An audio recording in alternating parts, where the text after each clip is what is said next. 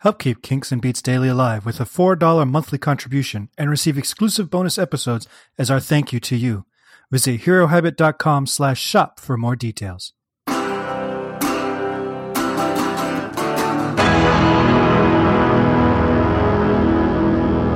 hey, hey, welcome to Kinks and Beats Daily. I'm your host, Tony Fry, and this is episode 196. Thank you for joining us. Today we are talking about a song a lot of you probably don't know. Um, casual Kinks fans, I'm sure, don't. But even me, as a diehard Kinks fan, um, didn't discover this until much later. We're talking about Too Hot, released on August 10th, 1984, as the B side to Good Day and November 19th, 1984, on the album Word of Mouth. And um, I was kind of late to anything past State of Confusion. Um, I picked up a little bit later. Some of those albums are tough to find on CD, um, especially by the time I was getting into the Kinks. And, you know, I loved the 60s and 70s stuff. That was definitely my, my wheelhouse. Um, so I, I came to Word of Mouth and UK Jive and, and those later albums um, later in my Kinks fandom. Um, this track was recorded along with Good Day, which I mentioned was the A side, in June or July of 1984. And at this point in the Kinks story, Dave and Mick Avory are uh, things are so tense between them. They're so unable to work together um, that they basically give Mick the the heave ho.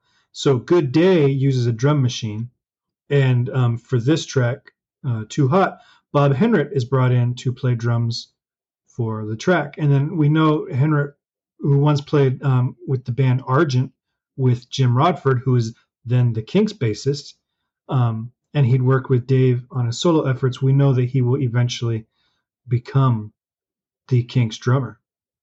So this is kind of a, of a, a formative you know, the, to this point, and we're talking 20 years now, to this point, there are not many tracks that Mick Avory does not drum on. And this is really the first um, of this new era of, of the Kinks rhythm section. The song opens with an almost country vibe, like the Georgia Satellites, but once Ray begins to sing, the song has a more Chuck Berry vibe and I don't mean that to say that it's like a retro song or you know some kind of 50s throwback. It's just in that style, the way the lyrics are delivered and that kind of driving groove. It's in that style, but it still it sounds of its time. It doesn't sound like a Chuck Berry tribute song. Um, the chorus actually reminds me of two previous Kinks songs, one of which is very obvious to anybody who listens. The first part of the chorus reminds me of the chorus of When Work Is Over from the soap opera album.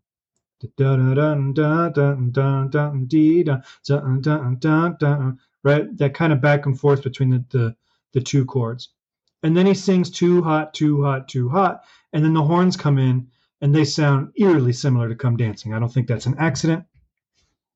But I mean, it's basically, you know, da da da da da da da da. It's very similar to Come Dancing. And it's interesting that they'd use the horns and so clearly call back to their fairly recent radio hit um, and then throw the song on a B side. Because that kind of gimmick is usually used to get an A side um, to the top of the charts. You know, you, you you remind the listeners of your last song a little bit, you know, so that they request their new song. But regardless, it's a pretty catchy chorus and instrumental break. I like I like the chorus on this one. The overall production on this track is very steeped in 1984, not as much as the A side. I'll grant them that with that drum machine. Um, but this has a lot of synth overdubs, a lot of treatment on the snare drum, a lot of effects on the guitars. But unlike many other bands of their generation who tried to adapt to an 80s sound, the Kinks kind of take it, make it their own, and sound completely natural in this environment. We've talked about that a lot on this podcast about how they were will, really more able than most to adapt to the trends, the styles, the you know the studio practices of their time without sounding like they were a bunch of old guys trying to sound young. They still sound like they're they're in their element, whether they're doing the '60s um, hard rock or the '60s you know, Brit pop or the 70s, you know, FM radio rock or the concept albums or the stadium rock or now this 80s rock. They always sound like that they are right where they need to be, which is, you know, which is something. There's there's something to be said for any band that can do that, and I can't really think of any that do it as well as the Kinks did. Um, there's a cool section at the three minute thirty second mark where you get the island horn line on top of that country guitar riff from the intro, on top of the rock groove of the rest of the song. It's a really cool effect that is just thrown away. They do it like once and that's it. And I wish they would have played with that idea a little bit more and really kind of I know the arrangement it might have made the arrangement a little bit chaotic, but I think it would have sounded cool. The single didn't really do anything on the charts, didn't crack in the UK, um, and this leads me to the second T-shirt idea I've had in as many days. Because yesterday I said I should make T-shirts that say there really isn't a chorus because I say that a lot. I say this a lot too. Why isn't the B side on the A side? This track is so much more interesting and radio friendly than Good Day and might have had a chance at charting in the top 40 or better had they given it a chance, especially when you've got this obvious callback to Come Dancing, which was a hit three years earlier. Now, how many times on this podcast have we mentioned one of these acts, um, particularly the solo Beatles and the Kinks, hitching their horse to the wrong song? McCartney does it all the time. The Kinks did it. Harrison did it. You know, I feel like I could go back in time and give each of these acts a dozen more top 10 hits. Each, you know, just by telling them, you know, flip that one over. Hey, George, Don't Let Me Wait Too Long is a top 10 hit. Release that as a single. Whatever. I have the benefit of hindsight and very little experience in the times of their production. I was, after all, three when this song came out, and um, I didn't have a lot of clout with the major record labels back then.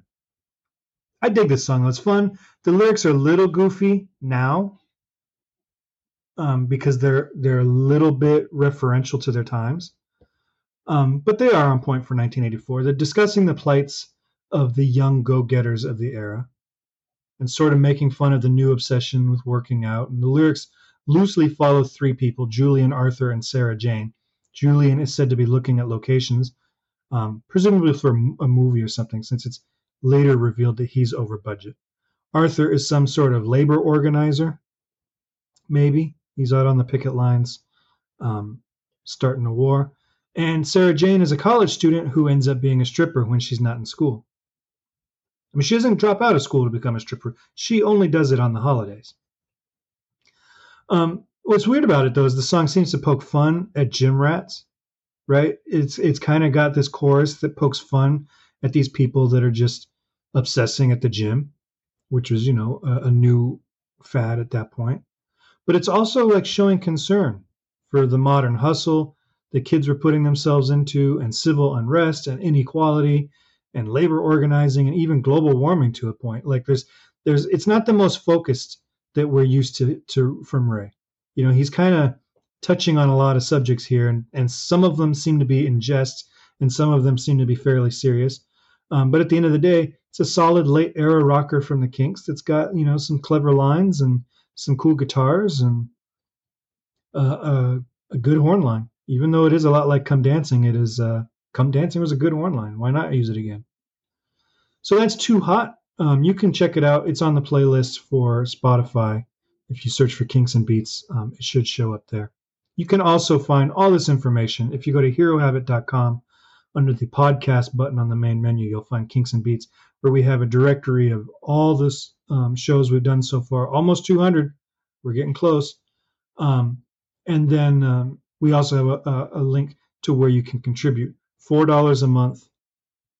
And it helps us keep the show ad free. It helps cover the costs of hosting the podcast, uh, recording, you know, like actual hosting, not me hosting it.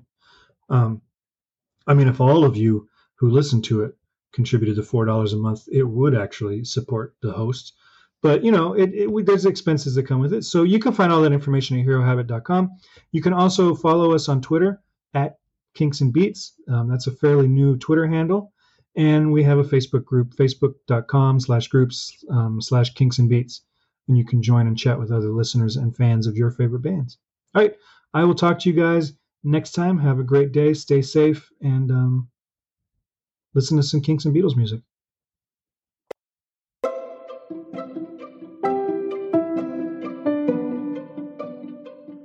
This podcast is presented by the Hero Habit Podcast Network. Swing by HeroHabit.com today to comment on this episode and poke around our growing database of sports and pop culture news, reviews, and collectibles. HeroHabit.com. Collect your heroes.